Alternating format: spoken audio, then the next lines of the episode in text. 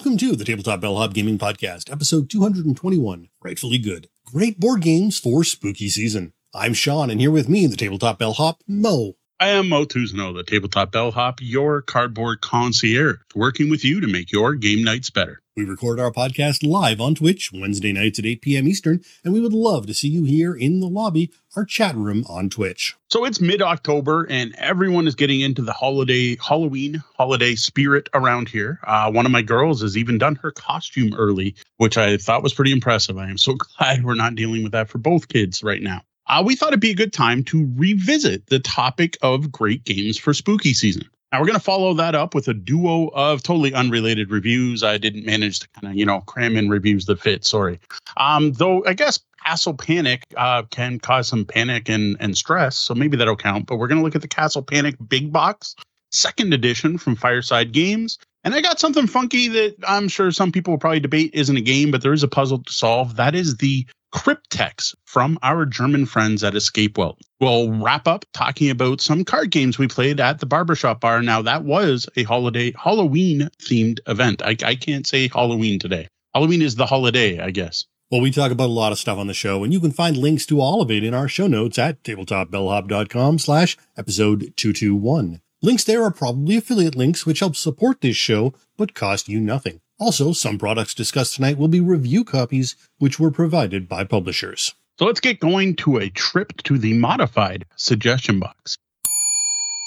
Welcome to this week's suggestion box. Here we share some of the comments and other interactions we've gotten on our content in the last couple of weeks. Now, after the feedback we got from the last episode, we decided to cut back on this section and stick to only sharing interactions which lead to new information, more game suggestions, or things we thought that everyone should hear. While we enjoy and appreciate all of the great job, fantastic review, and I like this one too's, we realize that you don't need to be hearing that from us every week. As for that kind of feedback and, well, the negative side of that, we will be saving those up for probably a special episode like we did last episode. That'll probably be a once a year thing, but we'll see. Now, as for this week's feedback, Mike Robinson commented on our Outsmarted review to say, I don't know about board game apps. It feels like the actual box and pieces are just unneeded. You could just download a trivia app. See, I I can't disagree. Um, there are definitely aspects of Outsmarted that feel like I'm just playing a trivia app, but I do think having a board and pieces matters, and that's for setting the tone of your game night, for making it feel like something special. There's an overall change in tone and feel once you all sit down at the same table and put a board out in front of everyone, something for everyone to focus on other than just their screens. It feels like a board game night and not just everyone sitting around on their tech, even if the tech happens to be all the same game. Like just as an example of the different feel, at least I see this. Maybe it's only me, but if I sit down with the kids and Deanna and we go play Jackbox on my PlayStation, that feels like a completely different evening and family activity than if we all sit down at the kitchen table and play Outsmarted. I don't know. What do you think, Sean? Should Outsmarted just be an app, toss the board out and play on your phones or download a different trivia app? I mean, I think it could be an app, but perhaps intentionally, the actual digital board and pawn portion of the app, as we did mention in our review, is lacking. Yeah. So that portion would need a big improvement in usability in order to get rid of the board. I generally agree with Mo though. While the remote functionality is nice these days, a physical presence changes the mood. Hmm? Well, now on our Boop unboxing, Mo asks what other cute games people own and recommend. Hopeful Traveler 3543 replied with, The cutest game I have is Cat Crimes, a logical puzzle board game. Yeah, I've seen that one and I've been kind of curious to try it. This seemed like something that would be fantastic for younger kids. And by the time I learned about the game, I was a little worried mine were a little too old for it. Because I've heard that each puzzle in this is really quick to solve, like five to 10 minutes each. And you can get through the box pretty quickly. I actually personally know a gamer who did them all in one sitting. While I think the premise is very cute, which is basically trying to figure out what cat knocked what off of the table, um, I think it's a cool looking game. I like the premise. I just think it might be a little light for us, but I do think it is a cute game. Now, for those of you who aren't cat fans and the dog lovers out there, check out Dog Crimes. Well, next we've got a cool one from Sticky Doodler based on our How Do You Do, Fellow Kids episode. They wrote, Enjoyed this a lot. Luckily, I still have a new teen, though wrestling for time away from Valorant is a challenge. By the way, I can't help but share, but share this TTRPG now that you invoked the meme. It's a way for parents to get an answer to how's school. Okay, this is a first. We've never gotten a comment that included a full role playing game before. So thanks for that, Stinky Do Sticky, sorry, Sticky Toodler. Um, I thought that was really cool. I'm like, we just got an RPG as a comment response. I had to tell everyone. Now, I did promise them I would share this on the show, so we're going to drop a link in the show notes, and it will, of course, um, be in our chat room right now. Now, I did check out this game. It's a, it's a one page, it's a simple one page RPG. It's free. It's up on itch.io. It's meant to be played between a parent and their kid. The kid plays an alien going to their school trying to fit in. And the parent is interviewing that student to determine if they are really a kid or something else. Now, the goal being for the parent to connect with the kid and learn more about their actual in school experience in an environment the kid will feel comfortable sharing that information on. I got to say, that's a cute concept and a great game um, for at least Sean's perspective of our episode on kids games, which was games to play with your kids. So I thought that was a, a great recommendation. Well, there you have some useful feedback we got over the last couple of weeks. Keep them coming. While we may not be sharing as much on the show, we still greatly appreciate any and all feedback and interaction. Before we get to our main segment tonight, just a reminder that you can expect some interruptions to our schedule in the coming weeks, as it seems we're already neck deep in the holiday sale season. Yeah, Dan and I weren't expecting the biggest sale we've ever seen to hit Amazon last week. Um, it was supposed to be a two day only Prime Day sale that actually turned into a week long sale that just wrapped up that led into a buy one, get one 50% off sale which I'm sure is going to lead to something else next week. So, this is a general heads up that we are going to do our best to record as regularly as possible, but this is the season of last minute cancellations due to unexpected workload increases. Uh, plus, we're getting into flu season. I don't know if you can hear it over the mic. Hopefully, you can't, but I do have a light cold myself. And one of my kids finally went back to school today after some time off for feeling rough for a while. So that could also have an impact. Watch our social media accounts, or better yet, join our Discord at discord.tabletopbellhop.com for up to date recording information. We're here to answer your gaming and game night questions. So far in the month of October, I've had at least, I, I think it's more, four people come to me um, digitally or in person asking me for Halloween spooky game lists. Now, first off, that was people asking me what to bring to the barbershop bar event, which is a local event we had last weekend. And people are like, what, what kind of games should I bring? Uh, you want Halloween themed games? Another one, though, was um, a, a local asking me for a game to pick up for their kid to play on Halloween because they send them out as a younger kid and they go out like earlier, like six o'clock, and they're usually home by eight, and they wanted something to play while the kids were eating candy and everything else um, after the family was trick or treating. Uh, there was a thread on X, uh, formerly known as Twitter, looking for horror game recommendations. And then a really good conversation on Blue Sky about games that actually cause jump scares. And there were probably more. Well, we have talked about horror and Halloween games in the past. That was over three years ago now, and sadly, quite a few games we called out then aren't so easy to get now. Plus, there are some great new games that have come out since 2020 that we thought were worth highlighting. Now, normally I'd like give you a link to the podcast and tell you to go listen to it, but it was our fifth ever episode, and I'm kind of embarrassed by how that sounds. But if you do want to see it, the blog post is still up. That's that's probably the best place you can go and get a list of games we recommended back in 2020. Now, one thing that's important about this though is everyone looks for something different from the Halloween season. Like some people are all about horror and terror and they binge horror movies and scaring themselves and they go to scare houses and everything. Other people, though, are just all about hey, it's a chance to dress up and show off or try a new cosplay or wear a costume to school when I normally don't get to. That'd be my oldest daughter. Then there were people who like the cute side of Halloween and came up with that term spoopy, which for some reason annoys the heck out of me, and I don't know why. Just don't like the term spoopy. I guess I get off my porch moment there. So what we tried to do is is because this applies to games as well as people are looking for different things. They want light, silly games, or they want to be scared. So what we tried to do is include a wide variety of games that would appeal to different people who like different parts of the spooky season. Now, as usual, this list is in no particular order. First up, though, we have Shadows in the Forest. Now, this is a very niche game, and it's generally for younger audiences. But I think that this can make for a great Halloween experience game. When played in an absolute pitch dark room, the game takes on a wonderfully ominous feel as the mysterious shadowlings avoid the only light, an actual lantern game piece on the board. So I think this one is actually worth having to pull out and enjoy, even if it's just once a year. And that was Shadows in the Forest. All right, the next one I have, we actually just reviewed last episode. Uh, that is the Pumpkin Problem, which is one of the holiday hijinks games from our friends at Korean Gamers Guild. Um, this one, I even said right in the review, I wish we hadn't played it ahead of time. Now, I played it ahead of time because I wanted all of you, and one of the reasons we're talking about tonight, so I can give you a chance to pick up your own copy so you can play it on Halloween. But man, I wish I had saved it. That is the game I would have played with my girls once they got back from trick or treating this year.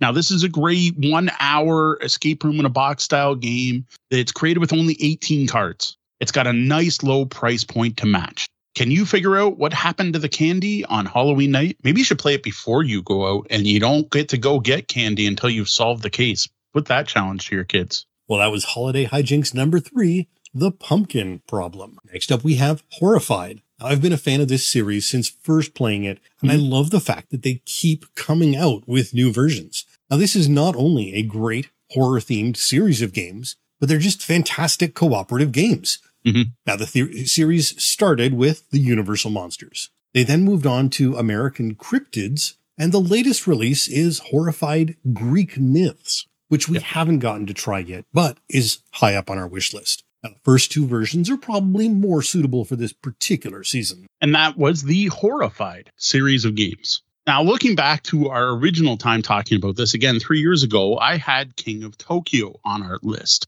Well, back in 2020, I, it still belongs on the list. It's still available. But since then, they've actually completely relaunched the entire franchise with a new printing, with new art, some rebalanced cards, and new expansions that didn't exist for the original. So, what I actually want to recommend tonight is what's called the King of Tokyo Monster Box. This is a big box that includes the core game and all expansions and promos, including the important for tonight Halloween expansion. This is a great, light, silly King of the Hill game about battling Kaiju. This, to me, is the game for those of us who turned into the creature double feature on Saturday, hoping for Isle of Monsters, but not Bride of Frankenstein. And that was the new King of Tokyo Monster Box. Next up, we have Psychobabble. What's more horrifying than feeling the oncoming madness from the inevitable arrival of the old gods? Perhaps not knowing if it's that, or if you really can't trust your own senses. Now, in this social deduction game of psychiatrist and patients, players struggle to find out who's been spoken to by the old ones and who is just having wild dreams. This one again this week proved it was a fantastic game to play out in public and uh, you know group. Yeah, this was a big hit at our personal Halloween game night, and that was Cycle Babble. Next, I have a another kind of light. I guess I went for the sillier games, and I didn't even click in. But um, is Gloomy Graves. This is a kind of domino based card game where you're drafting cards with two different sides to them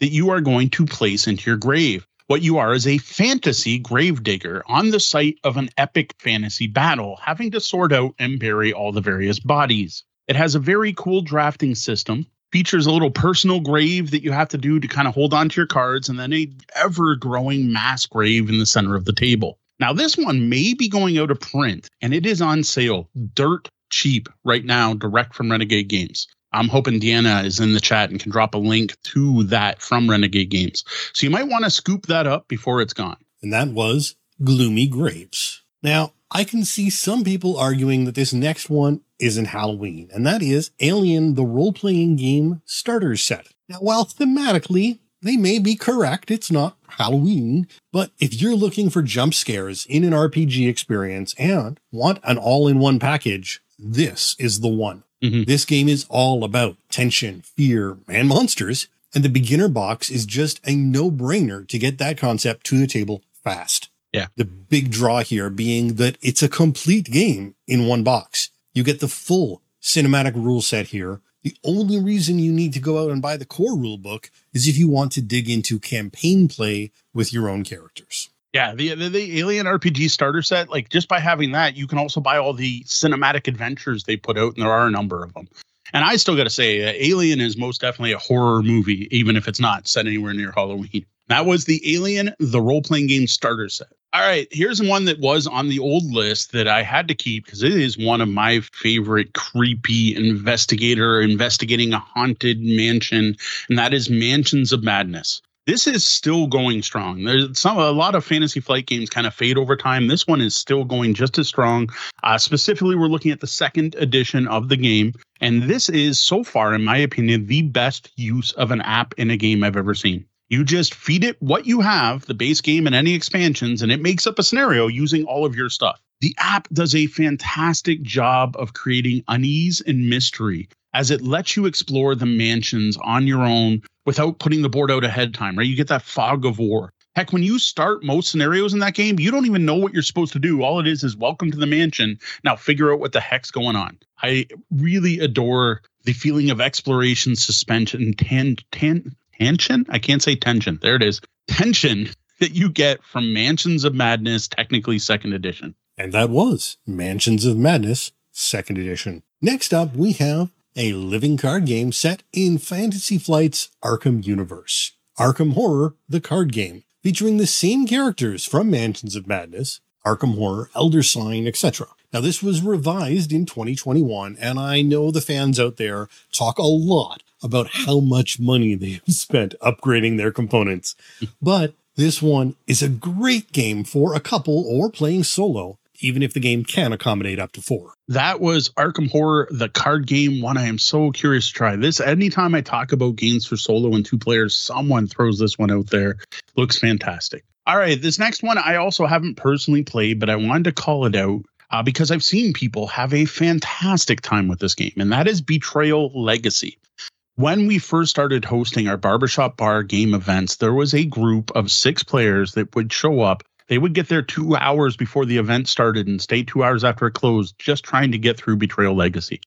This is the kind of game that's going to keep you busy for a long time. So, what I would recommend if we're looking for a Halloween game is if you're in the middle of a campaign, make sure you schedule a game night on Halloween, but maybe start a new campaign on Halloween, or make sure you time it so the final game is played on Halloween. Now, this one, from what I've heard and what I talking to the group that was playing, it seems to improve on Betrayal in many ways. And I've got to say, overhearing parts of the story was fascinating. Like uh, everything I overheard just sounded cool, and I wanted to like, oh, what what'd you do? What this? And I'm like, but I might buy it myself, so I don't want to spoil it. Now, if you aren't up for the full legacy experience in a game where you need the same group of players every week and everything else, there is a new third edition of Betrayal House on the Hill, the game this is based on. Now, that only came out last year, so we couldn't even call that out on our last list. Now, this edition fixes almost all of the haunt based issues of the previous edition and is the best version of Betrayal so far, though there are some component quality complaints. The, the card quality in the game is lacking.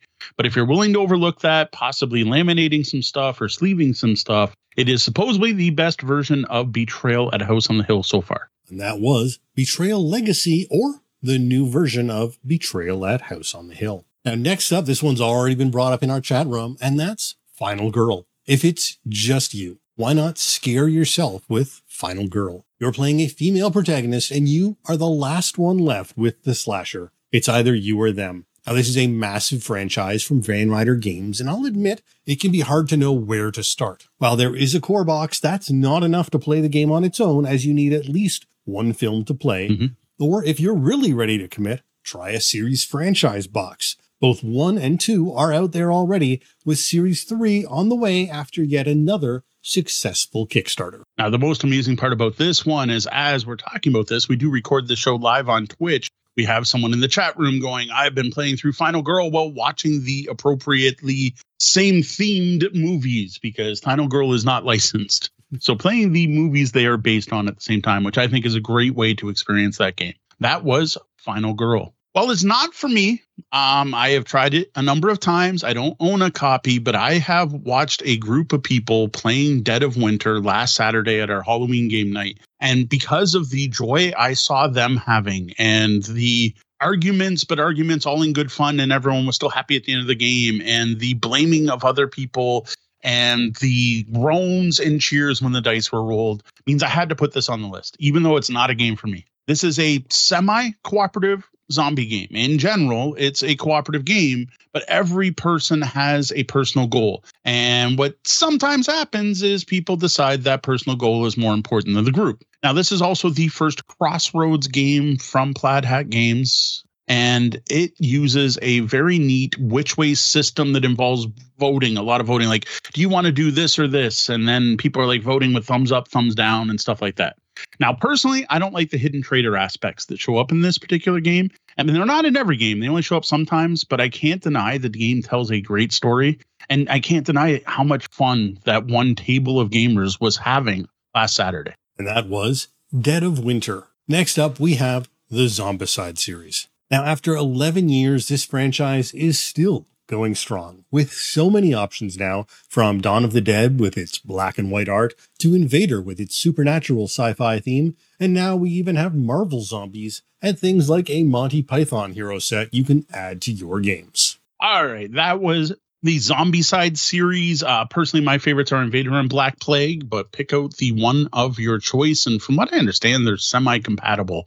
I I kind of wanted to like take the Space Marines from Invader and fight orcs in the uh, fantasy one. But next, though, uh, those are that is our 13 main game recommendations, games that we think would be great on any spooky season, Halloween horror themed game night. Next, though, we do have some honorable mentions. Well, first up, we have Boop. Boop, but with ghosts. Unfortunately, they only had prototypes at Origins, so we didn't get to take this home. Yeah. Besides cute new pieces featuring cats hugging pumpkins, there are also new ghost cats that move along the seams on the board and scare cats and kittens away from them. Really wish we could have picked this up, but unfortunately was not to be. Uh, next is the Night Cage. So on the weekend, I did a bunch of unboxings. Before our game event, I meant to play unbox the Night Cage and I just forgot in the pile. I just didn't get to it. So it's going to have to stay in the honorable mentions. Uh, this came from Smirk and Dagger. You and up to three friends are lost in an oubliette.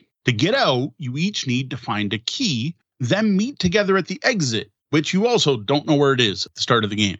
Now, the thing in this game is, is it's a tile lay game. Think like Carcassonne or more so the old Dungeon Quest from Games Workshop, where your torch only illuminates illuminates one tile away from you. So as you're moving, you remove the tiles you've already seen as you reveal new ones. Now, the trick, of course, is the oubliette changes. If you go backtrack, it may not be what you saw the first time. I am really looking forward to trying this one. I am hoping to have it out at our event on Saturday and be talking about the game soon. Now, maybe we can bump it up to be number 14 on our list. Well, next up, we have Body of Evidence Best Served Cold. Now, while murder mysteries can be enjoyed year round, I think tossing in the autopsy part of Best Served Cold fits particularly well for a Halloween game night. Yeah. Night. The problem, unfortunately, is this is just Kickstarter, and while you can pre order it, there's no way you're getting it in time for the 31st, at least this year. Uh, next, Ghost Fight and Treasure Hunters. I could not not include this. This would be on our list. It'd probably be number one on the list because it's the first game I think of anytime I think of playing a Halloween game, especially when I think of trick or treaters and kids playing as well. But unfortunately, it seems to be out of print.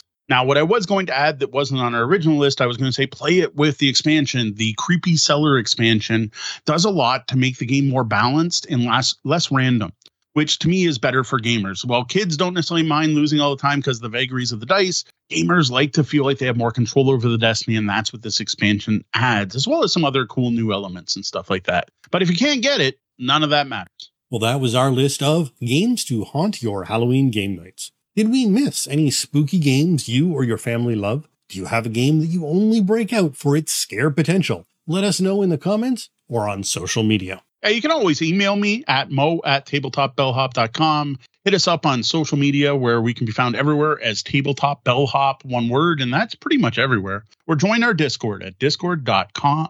Sorry, discord.tabletopbellhop.com. All right. Well, there's a lot of chat in the chat room today, so I did jump into lobby instead of straight yep. into our coffee break because we got so many people in here talking about. Yeah, their, we gotta we gotta get these these games. recommendations from our awesome fans out there for uh, the rest of our podcast listeners who weren't able to join us live. So we uh, a bunch of complaints about Spoopy. Nobody seems to like Spoopy. No one likes the word spoopy. I, I, we have one good friend who loves spoopy and spoopy things. So there we go. Uh, so yeah, Will Chamberlain says I've been playing Final Girl while watching the movies. Each set takes inspiration from. There you go, inspiration from. That's that's better wording than I yeah. had. So far, they have played uh, the serial numbers filed off versions of Friday the Thirteenth and Nightmare on Elm Street, but haven't cool. come close to winning. Uh, what else we got here? Uh, he has uh, they have the entire first series and just picked up a couple from series two. Nice. So first series was good enough to uh, reach go. out and try number two. I, I will admit, I, like live right now, we have an opportunity to review these ourselves.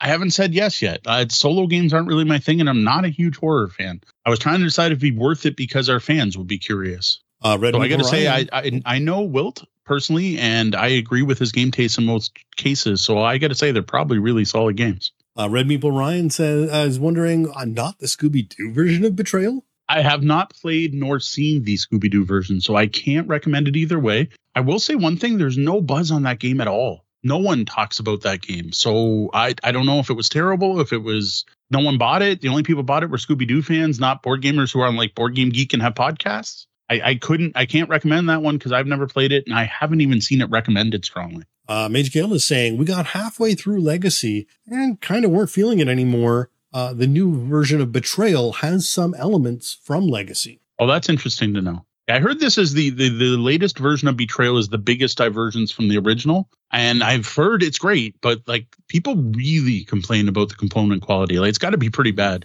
Uh, Red Meeple Ryan, shout out for Camp Macabre from a local designer. Okay, cool enough. I don't know that one, but we will toss a link in the show notes. Uh, and Major Gill is saying the spooky games in our collection are Arkham Horror, Betrayal, Betrayal Third Edition, and Skeptics. The last is okay. a co op ghost hunting game where the ghost will show up, lock doors, and set fires. Okay, that sounds cool. Uh, Tech's daughters love Betrayal, Mysterium, Zombie Dice, and Haunt the House from KTBG. Yeah, kids table board games. That one looks good. Um, Betrayal, everyone loves. Mysterium, that was another one. I just, I think I played it with the wrong group. I don't know. That one never gripped me. Um, I saw Tech and one of his daughters playing Zombie Dice at our event. So yeah, that's a great one. There we go. Uh, what you, um, Major Kale is saying, not a fan of the Dead of, Dead of Winter unless you remove the traitor. The game is hard enough yeah. without one. So Fair enough. Uh, I would and, love to hear Will Chamberlain's uh, feel Undead of Winter because it was his copy that I played uh, originally, and at the time, I know he was a big fan. Uh, I wonder if that changed. Again, saying uh, Mysterium is great as long as the ghost understands their job running the game. Yeah, see, that's why I think I need to try it with another group. Fair enough. Uh, Roger says, played Death, Cthulhu Death May Die. It was a blast. That was on our list five it, years ago. Yeah, and you know what? It, and it was it was fun. It just didn't live up to some of the promise that we were expecting from it. Uh, the whole the you know the, the lack of legacy and, and things that it just didn't deliver some things we were hoping for in that game. It felt like a series of miniature skirmish games, which is not what I wanted. I wanted a campaign. I wanted a, a, an evolving story. Uh, Eggman Jr. is pointing out something that I know is true. The patchwork Halloween is the most balanced in regards of tile costs of all the patchworks. I've heard uh, that. Yes, that's that's that's that's a, a common. Well, I guess I don't know if it's factual or not, but that is pretty much a common belief, at least, that the Patchwork Halloween is the one to go to. Uh, we've played that on the on the BGA version, not yep. not physical. And I did like it better than the original. I did find I was uh, the games were closer. It was more enjoyable. Yeah. Uh, Red Meeple Ryan calls out Nyctophobia for a Halloween game. Totally Again, valid. was on our list. Yep, yep, that was on our original list, and on our list three years ago. But good luck finding a copy now. Yeah, unfortunately.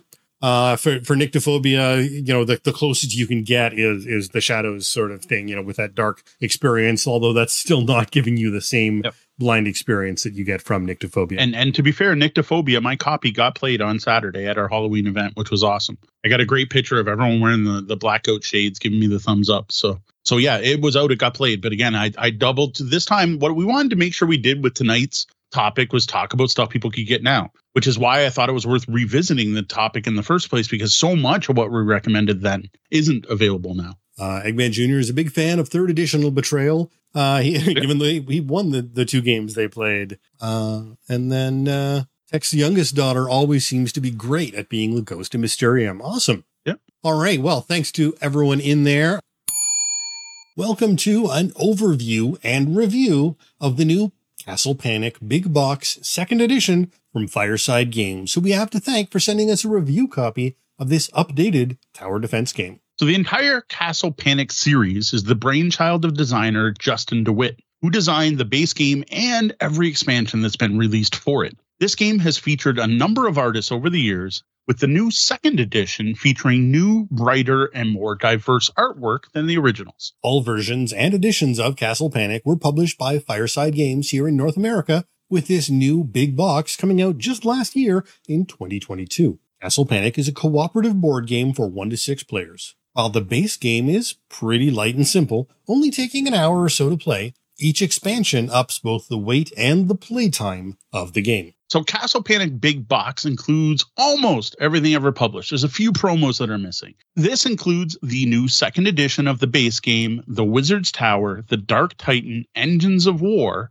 and the brand new expansion Crowns and Quests. You also do get seven promo cards and six promo towers. Now, all of this comes in a rather large box with a well designed plastic insert, which you can check out in our Castle Panic unboxing video on YouTube. And to be clear, this is the big box, not the more recent deluxe edition with all of its bells, whistles, minis, and bling. I got to say, that one is pretty. I got to actually see and touch a copy at Origins. Man, is it nice. This is the step between this. This is uh you got cardboard tokens instead of minis and upgrades in this one. That said, the component quality steer is excellent. There are a lot of counters and tokens and components. They're all well cut, nice and thick, and most importantly, very uniform. So you can't tell them apart by touching them, which is important in this game.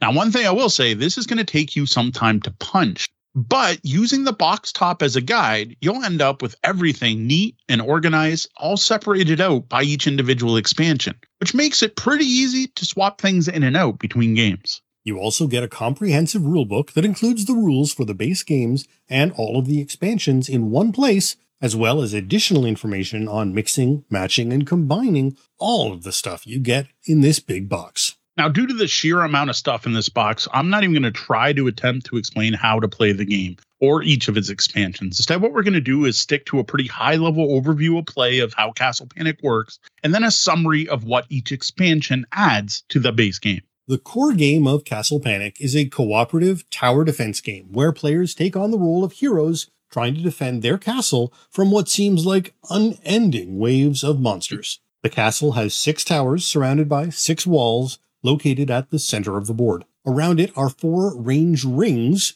which are split into six arcs in three different colors. Now, monster tiles are randomly drawn from a bag and advance towards the castle each turn. Players will play cards to try and slow and defeat these monsters, with the goal being to defeat every monster in the bag and on the board before all of the castle towers fall. Now, basic gameplay involves coordinating and trading cards with the other players to play as many hit cards as you can into the proper range, rings, and colors, while also using special cards to do things like one shot kills or repair your walls and building fortifications. Now, the monsters in the base game include goblins, orcs, and trolls, as well as a number of special tiles that go off when pulled. These do things like advance all the monsters in the red arc, or forcing players to discard all their archers, or having giant boulders roll across the battlefield, instantly taking out one of your walls or towers, but defeating any monsters that happen to be along the way.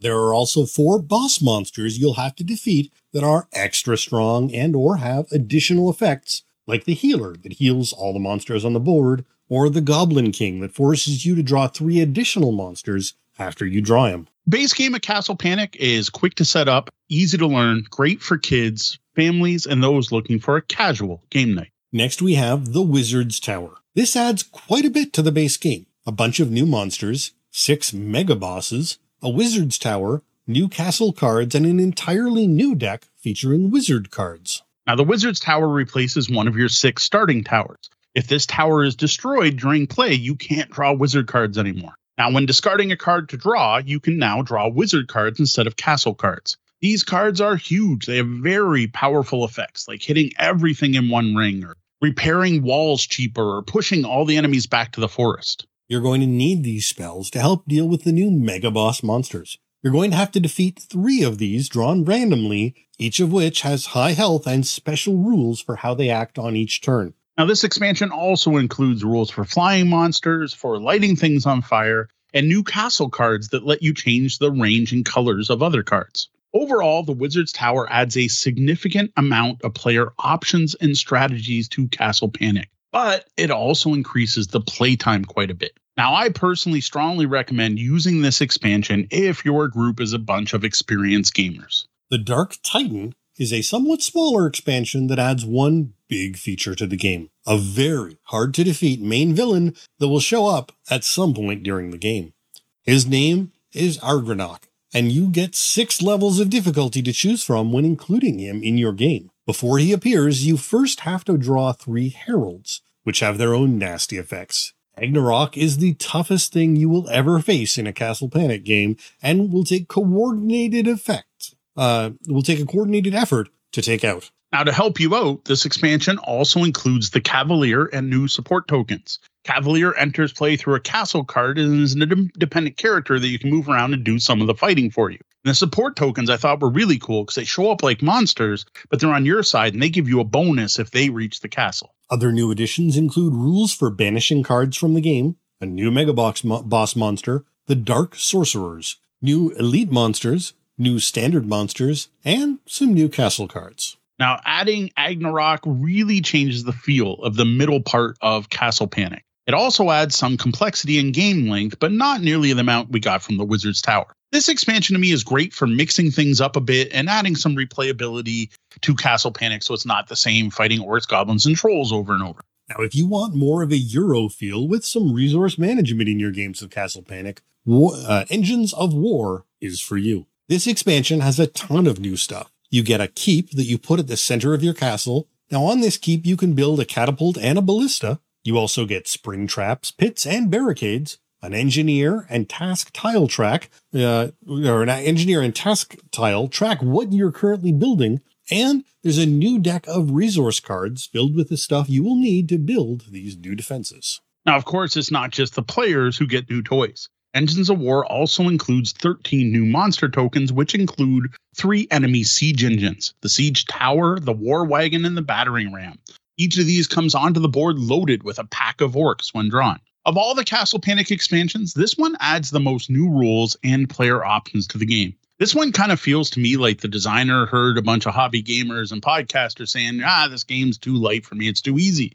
So we made an expansion just for them, or maybe I should say us. Um, we found using this expansion significantly increased the playtime, especially if you combine it with Wizard's Tower. Next, we have Crowns and Quests. This is the first all new expansion released with the second edition of Castle Panic. Now, while it does come in the big box, you can also pick it up separately. This expansion really changes Castle Panic to be almost a totally new game, though it can also be used to add some asymmetry to the base game and its expansions. Yeah, that's through the crowns part of this expansion. What that gives you is 12 character cards that you're going to shuffle up and divide out between the players at the start of the game. Everyone's going to get two cards and pick one to play. Now, those each have their own unique ability, and these are big. These are like shoot in a different arc or reroll dice and things like that. They're rather powerful abilities. Now, the thing is, you do have to pick one of the six towers that your character lives in. And if that tower is destroyed, the character will move to another empty tower. If there aren't any empty towers, that character is lost and you won't be able to use their abilities anymore. Then there's the quests part. When using this expansion, instead of having to destroy all of the monsters on the board and in the bag in order to win your game of Castle Panic, you instead have to complete two quests. One of 11 standard quests and then one of seven endgame quests. Now, each of these quests contains full rules on how to use and play them. These replace the core game rules in some ways. This includes changes to setup, what monsters you're going to put in the bag, the victory conditions, and more. For example, one standard quest we had we started the game with six ogres, one in each of the arcs surrounding the castle, but you didn't draw any other monsters, just those ogres you had to deal with. And trust me, that's not easy. Another, though, had magical stones that started in the forest but were slowly moving in, and the monsters would spawn from them instead of the normal spawn points, which I thought was really neat. Final quests all require a lot of cooperation. They tend to require players to discard cards to do things. One final quest we completed had us deploying troops to a set of caves the monsters were coming from, while another had us trying to build six outposts at the edge of the kingdom. Now, to go with all these new quests, both types of quests, Crowns and Quests comes with a ton of tokens, new cards, special boards, new sheets, and more.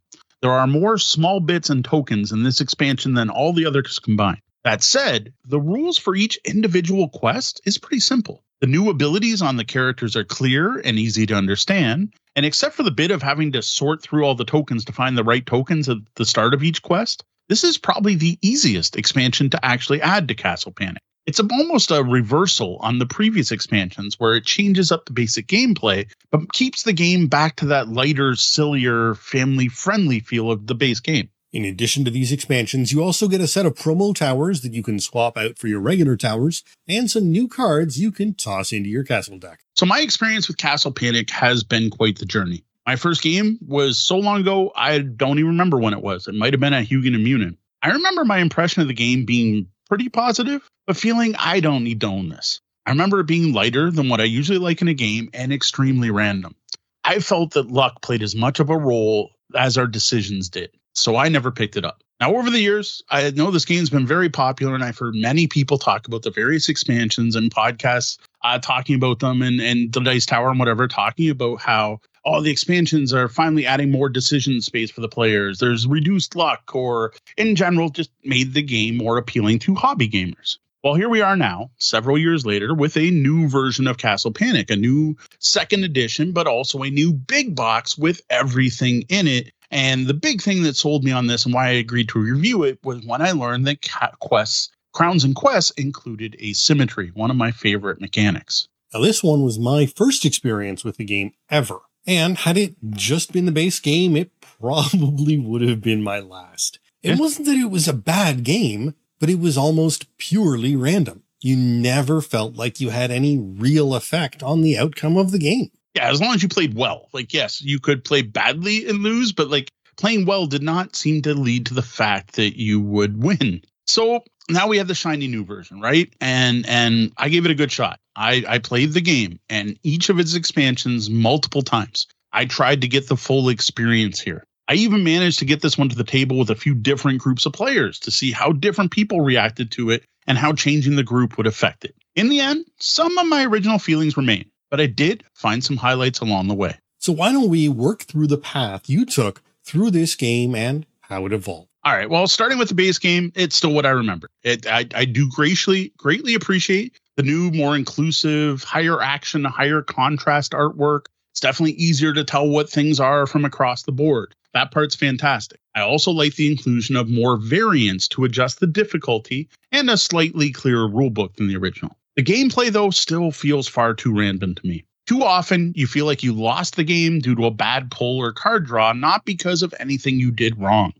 On the opposite end, sometimes it's just too easy, and you feel like you won despite not even playing very well. And it was rote, like pre scripted. Well, of course, I'm going to play this, then this, then this. Now, this did get better with more players. We found five to be the sweet spot, to be honest. Um, once you get to six players, you get less cards. I found five to be the best. Now, I don't have a lot of interest in playing Castle Panic with just the base game rules again. Now, yeah, if someone shows up is like, let's play some Castle Panic, I'll do it. And I still think this has a place uh, for a great family game night or the right beer and pretzels game night where you don't want to take things too seriously. Now, I'm not even sure I'd call the base game a great family game because the win loss ratio is one that could frustrate many families, but beer and pretzels definitely. Now, moving on to the Wizard's Tower, I became much more impressed with the game. Here was some of the meat I felt was missing from the original having more choices each turn and having more cards that interacted with other players gave me that feeling of control I felt was missing from the original. Well, the game is still highly random, and you can still lose due to a series of bad rolls, pulls, or draws. That now feels like a feature of the game, like the random factor. Like sometimes you just had a bad day. The new monsters added also added a lot more variety to the game and just made it more interesting. It wasn't the same three monsters just constantly coming in and getting closer. All of that, though, came at the expense of time. Once you toss in the Wizard's Tower, you're not looking at a quick one hour filler game anymore. That changes the audience for the game. For me and the people I play with, this is the one expansion I basically won't play without. To me, playing a game of Castle Panic means playing Castle Panic with Wizard's Tower. Yeah, it wasn't until we added this expansion that I really found much fun in the game. Uh, even when we won the base game, it was still mostly luck. Now, the Dark Titan, eh, whatever. I, I can take or leave it. Um, I love the support tokens. I, I really like the feeling of pulling something positive from the monster bag. You're expecting something horrible, and like, oh yay, it's supplies. I actually like that, and the rules for moving them was pretty cool. And I loved some of the new enemy tiles, some of the the way the new monsters moved in. But the whole Agranok thing, I don't know. It was okay, but it just it almost felt like a little weird mini game that you had to play in the middle of the game. Now, I do like the mechanic with the heralds, the way that like you got to have three so Agranok doesn't show up in the middle of the game. And I'd like some of the new monsters. And I do dig that there's six difficulties. That is nice. Like uh, that is a huge scaler, and it ends up. I guess the sixth level is actually a promo that's in this set, or you could have got the promo card. So it's cool. They give you all six levels. But I don't know. When it, whenever like now that we've reviewed the game and played it multiple times, and I'm setting up to play Castle Panic, I'm never like, oh, throw in the Dark Titan. That'll be fun. And I also found that once you combine Dark Titan with Wizard's Tower, it just gets to be a bit too much. There's just too many. Like every monster you pull is something special, and we got to like look at the reference card to figure out what it does this time. It just goes a little too far away from the original. While myself and probably many gamers want more game in their Castle Panic, you don't want to go full Twilight Imperium with it either.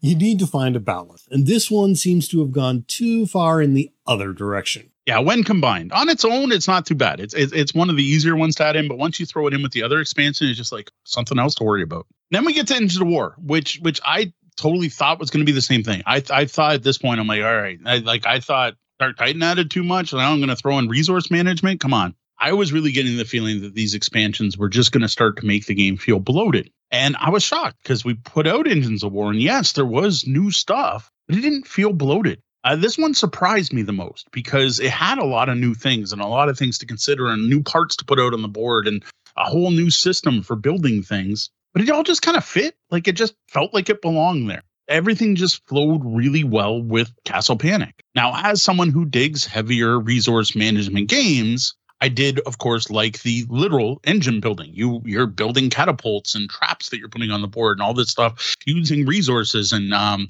while there's no sheep for wood, we were definitely trading brick for rope. I did enjoy that. I also like the tension the enemy siege engines added, especially as they start getting closer to your castle. They do some really nasty things. Now that said, this one is probably one too much, one bit too much, one too many expansions for your average family game night or again your beer and pretzels night. If you want to sit back and laugh and have fun and laugh about the fact that that, that you're getting totally swarmed in zone 4, you probably want to leave Engines of War in the box. The additional stuff to keep track of, more tokens, more possible combos, this requires more focus. You're now playing a game where everyone has to pay a lot more attention, which removes it from that beer and pretzel feel. In other words, a gamer's game, finally. Now that leaves Crowns and Quests, which they advertise is going to really change up your game, and it does. At this point in our progress through Castle Panic, adding new expansions one after another and trying different combinations, and I just anymore I'm like, is it even Castle Panic anymore? Like it's it's just the tone and feel had changed so much. Like for better or worse, some people are going to like all that changes, and other people are probably not. They're gonna be like,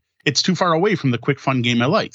Well, playing Crowns and Quests felt like a trip back to the beginning like we'd gone full circle. But on that journey, we learned something because we'd gone from a family friendly, quick light game to a longer, more focused, more player skill based experience. But when we got back, it was better than where we started. Now, some might argue you couldn't not improve it. So, how did it improve it? Sean's negative. A lot of people love this game. It wasn't for us, but a lot of people do love this game. Now, while Crowns and Quest does return to the shorter, more frantic gameplay of base Castle Panic, what it added in was more player agency. There's just more cooperation than ever required, especially with those final quests where multiple people are going to have to contribute things to finish them. The scenarios are designed to remove some of the randomness of the base game, and they all seem very beatable, though not in any way easy they also add a ridiculous amount of replayability to the game because you've got what is it 11 and 7 i don't even know how many possible combos that are and that's without looking at like the draw of the cards or the pulls from the bag. No two games should ever even feel similar let alone the same. If you even if you played every possible combination of quests you're going to have a new experience every time. Well there you go. It seems like they took the long way around but finally found their way back to the game they started with while turning it into a game might have been there. The game it might have should have been original. I think it took the years to develop after this one. I think that's the one thing that, that, that with this game, I'm like, I'm sure they would have wished they could have come up with crowns and quests right at the beginning. Now, one thing that hasn't come up yet that I do think needs to be noted for anyone listening to this review is that you can freely mix and match these expansions, especially the first three. Now, Crowns and Quests specifically notes in the rulebook that it should only be combined with one other expansion, but you can mix them all together how you want. When doing this, though, you're going to have to spend a lot of time setting things up. And we know that's a hindrance to getting games to the table. There are two pages of charts letting you know things like what monster tokens to include in every possible expansion combination, what starting hand limit is, number of cards you deal out to the players, the type of card, number of cards you can pass with each others, which monsters start on the board, and more. Now, while the box insert is good for keeping everything separated, it can be a real pain to split everything up at the end of the game, especially when you're at the end of game night and everyone just kind of wants to go home and you're done.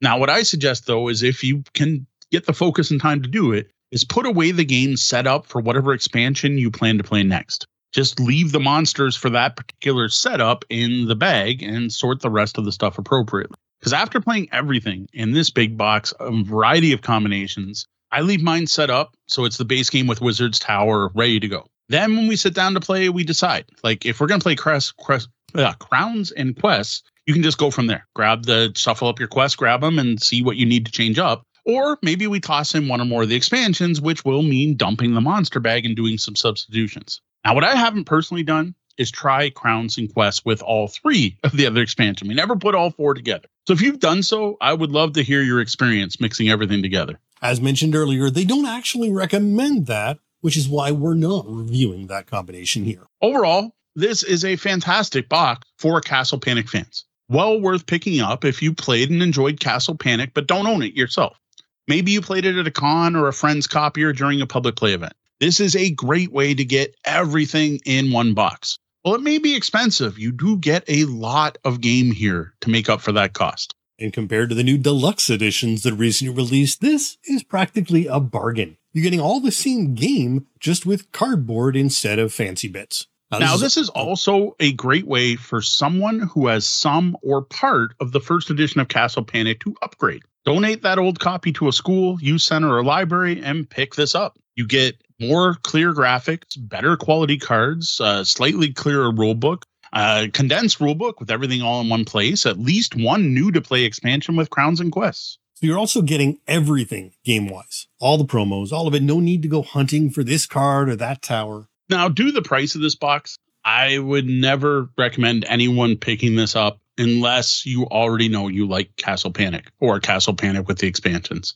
This is not a whim, go buy it on a whim just to give it a shot game. Um, I encourage you, though, to find someone else who has a copy and sit down and play a few games. Try the base game, but don't stop there. Don't make the mistake I did and dismiss it after just playing the, the silly light version. Also, make sure you try an expansion or two. You may be like me and find more to love the more you add to the game. Well, that's it for our look at the second edition of the Castle Panic Big Box, a game that set us on quite the journey as we slowly added more content and expansions to the game. While we didn't love the original, the journey exploring all of the content was fun, and in the end, we were able to find a combination that's perfect for us.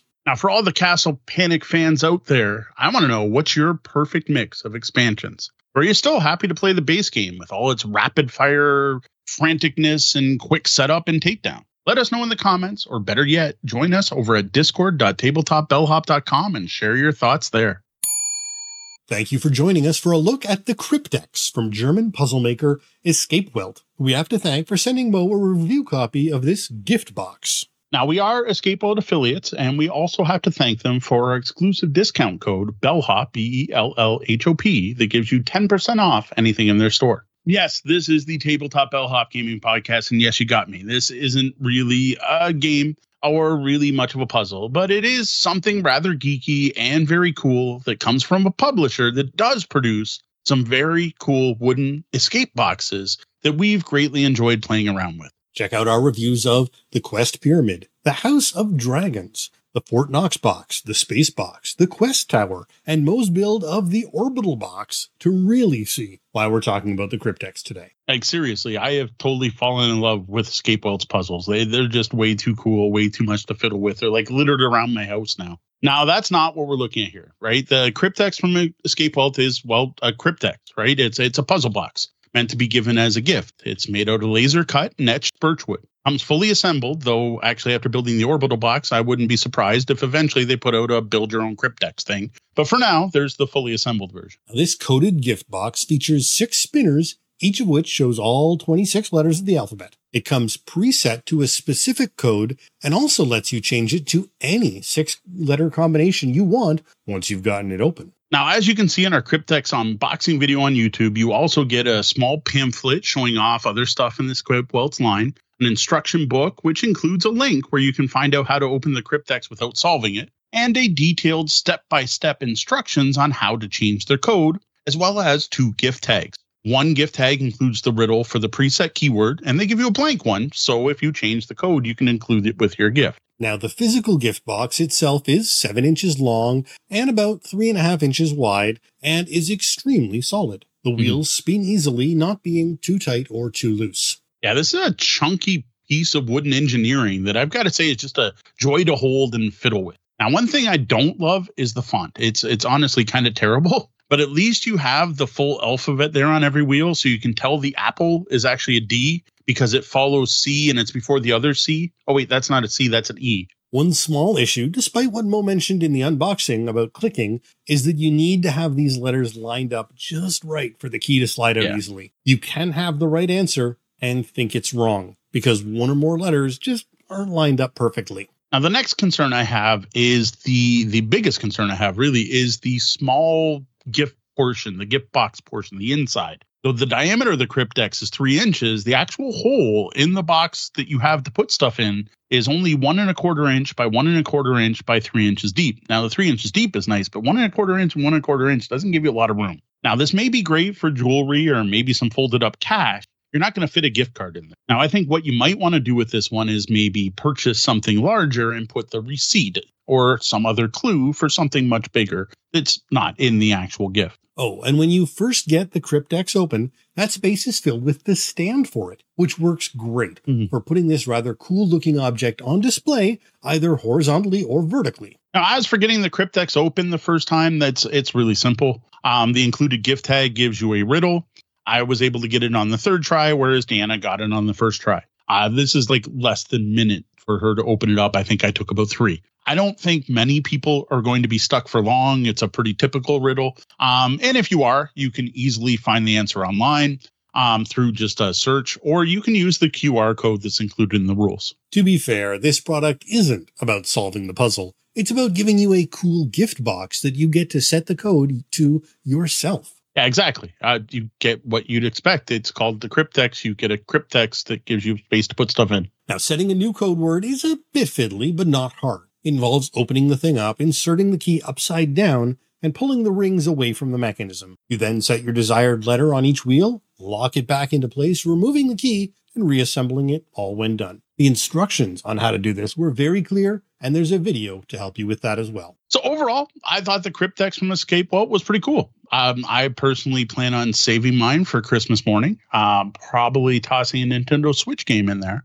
and setting an appropriate keyword for my girls to uh, get stressed out over on Christmas morning. If you're looking for a cool, geeky way to give a small gift, something you can personalize with your own code word, this is a pretty cool choice. Just be aware of how small the inside dimensions really are. Plus, remember, if you do decide to pick one of these up, use our code BELLHOP to save 10%. Well, that's it for our look at the Cryptex from Escape Welt. Sure, it's not a game, but you have to admit this is a pretty cool way to give someone a gift. Now, before we go, I just want to invite you to sign up for the uh, Tabletop Bellhop newsletter. So each week, or at least I try to make it each week, um, well, let's just say at most once a week, I send out an update letting everyone know what content we put out recently. It includes links to our latest articles, videos, our latest podcast, and every now and then a heads up on some great tabletop gaming deals. To do this, just head over to the blog, tabletopbellhop.com. If you haven't been there before or haven't been in a while, there'll be a pop up that shows up pretty shortly after you're there. If you have been there recently, I appreciate it. There will be a spot to put your email address in the sidebar. And now in the Bellhop's Tabletop, we look back at the games we played since the last episode. So, with everything going on with the kids being sick, the sales, etc., we haven't got much gaming in. But thankfully, there was a barbershop bar gaming event last Saturday, which offered a nice reprieve. So, this was all about card games. Lots of card games. So many card games to the point where I had to ask Mo to stop because while we're more or less used to mixing it up as, as reviewers, certain trick takers should not be played one after another for your average gamers without causing mass confusion. Fair enough. Fair enough. So our first game of the night was the game, uh, which really was just something to kill time waiting for our Coney dogs to show up. Uh, played four players, got the partial win where you empty the deck, but you didn't get to play all the cards from your hands. I dig this game. I, I have enjoyed the game since the first time I played it. Um, to be fair, like there was a gap there where I was like, eh, and then I got back into it and then fell in love. Um, this was good. It's it's always good. What what I was impressed by was there were two players who hadn't played it before that actually seemed to be really impressed by it. It's just a solid, easy to play game that doesn't require too much thinking. And since there's no table talk allowed, you can have those great social interactions instead. It's really perfect for that sort of beginning of the night game. Uh, next up was um, probably more rounds than I would have played of Psychobabble. Uh, we had a total of six players. Uh, I started off doing the whole I'm going to play the psychoanalyst and teach the game, which I got to say works great. That is one of the props to that game is, well, the psychoanalyst is a player they do kind of act as moderator, and what a great way to teach the game is to just have someone who knows the game best take on that role. Uh, with six players, we each took a turn playing the therapist, and the game went over really well. Um, what was fascinating to me about this particular series of games is that wow, were the players ever being super vague about their dreams? And I think it was just the tone was set by the first person to describe a dream, and it kind of went from there, which was um, very much a counterpoint to what I actually said during the review, where it seems like once you get to five and six players, it becomes far too easy for the psychoanalyst to find the proper dream because everyone's describing the same thing. That was definitely not the case um, during our game on Saturday night. We actually had a really good mix of which side won, and all three sides won. We actually saw times when the the therapist won. We saw games where the the um, inmates won, and we saw was it one or two? I can't remember now, but a, a game where the insane person won, which that one definitely doesn't happen often. It was a really nice mix of gamers playing this as well, and there was some amusing interactions and comedic yeah. moments, including myself assuming that I was the insane one because I actually forgot which card I was supposed to be looking at.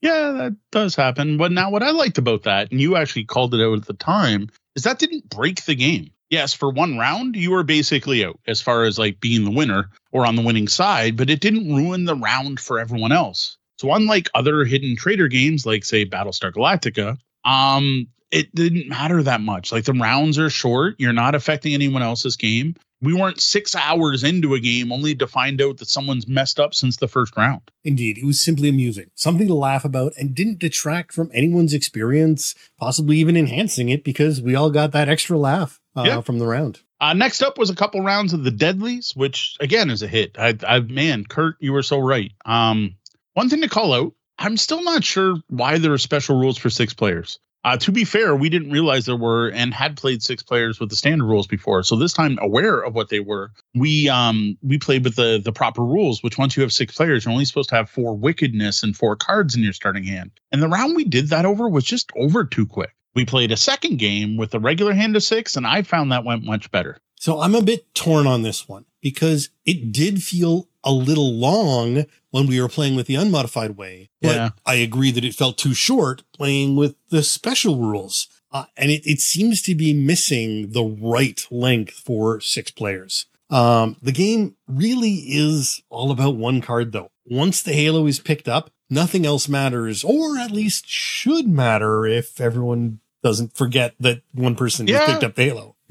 See, to me, this was the game where it didn't matter as much, and people were just like, well, "I don't care who's got the yeah, you get to void your hand, but I'm worried about voiding mine," which I thought was refreshing because most other games I played, it was like, "Oh, the Halo's out, everyone's got to pay attention to as the Halo." This was also a game where people kept forgetting where it was because it got passed around so much, which to me again was a good sign. I'm like, good, that played better than what we didn't have was the table talk usually when I'm playing with people, I don't know, I think it's the Canadian everyone's friendly thing. They like to remind the other players where things are.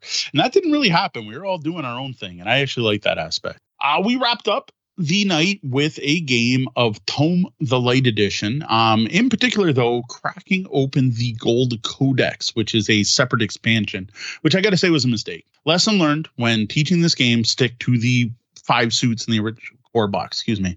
Stick to the five suits in the original core box. The expansion actually has three new suits, and they're just that step up in complexity that's best left for once people know the game. So with the base game, I can say I actively enjoyed playing four players. With the expansion combined with the small text and poor lighting at that event, it was m- a much less enjoyable experience, even though I already know the game. Um, yeah. Now, there were a lot of confounding factors though. So I'll give the suits another chance, but it wasn't a great introduction to them. No, I think it wasn't at all. Um, though I will say, like by the end of the game, it everyone was enjoying it. So what stuck out to me the most was one of the players we were playing with. I'm not going to name names here, but they don't generally like overly complicated games. Now they're not in like super light. We got to play silly, fluffy games, but they don't like a lot of complexity and and variables. And when I first dealt the cards and he picked up his hand of cards, he had that oh no, Moe was trying to get me to play another overly complicated, too many rules fiddly game look.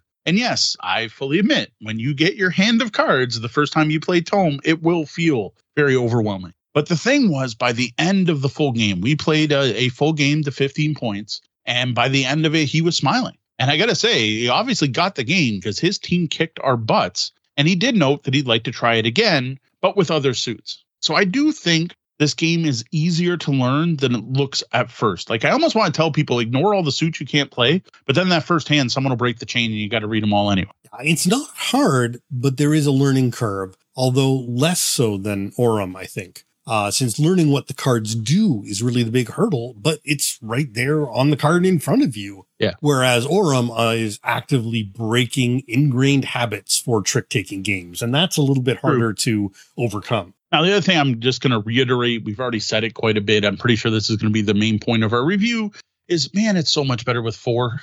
it just team based four player. There should be nothing else in that rule book telling you to play any other way. Well, so that's it for what we've been playing. Um, what about what you plan next? Uh, any cool plans for the coming week? Well, um, the big thing is I got in six unboxings on the weekend, so we do have new stuff to start playing and prep for future reviews. We're actually at the point where like we played everything that was already open from Origins. We needed new stuff. Um, heck, the Cryptex. I did the unboxing and put it live. Sean put it live on. Well, Sean published it. Uh, Sean edited it, and I published the unboxing today. So that one's already up and done. So scratch that one off the list. You don't. We don't get games usually done that quick. Uh, but the other ones I did unbox is Starship Captains. Oh, does that look good? Um, man, it looks good. Uh, Marrakesh. I'm intimidated. I like big heavy games, but we don't play them often. I think the last big heavy game we played was Weather Machine, and that was like six months ago.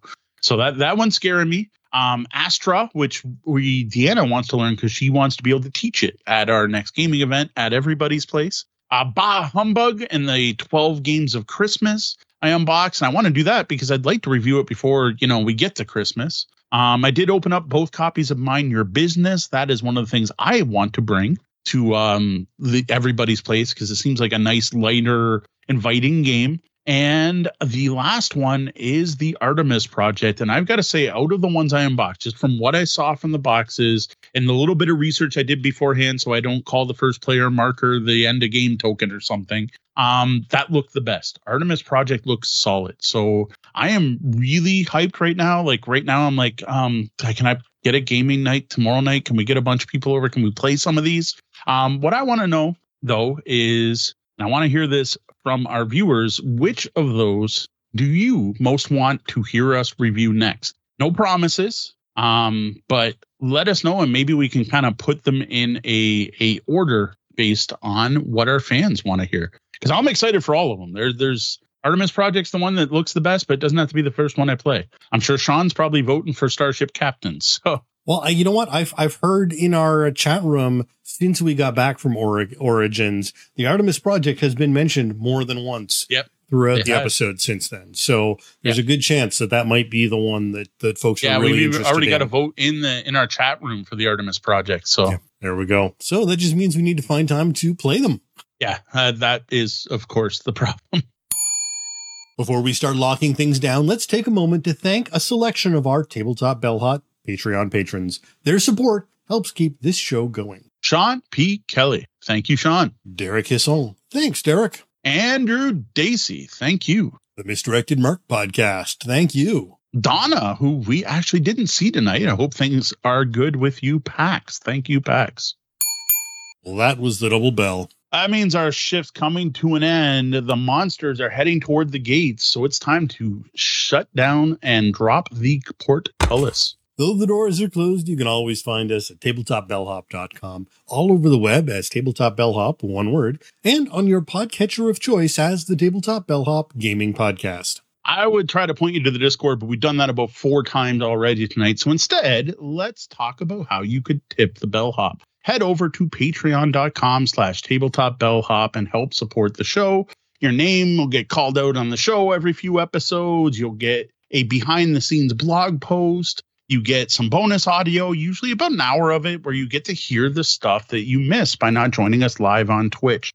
There are some other cool bonuses as well. So again, tabletop or patreon.com slash tabletop bellhop. Well, that's all for us tonight. If you enjoy our content, leave a review, a comment, or a like wherever you find it. Drop Yeah. by YouTube and try a totally free subscription. For the Tabletop Bellhop Gaming Podcast, I'm Sean. And I'm Moe. Thank you. And game, Game on. on.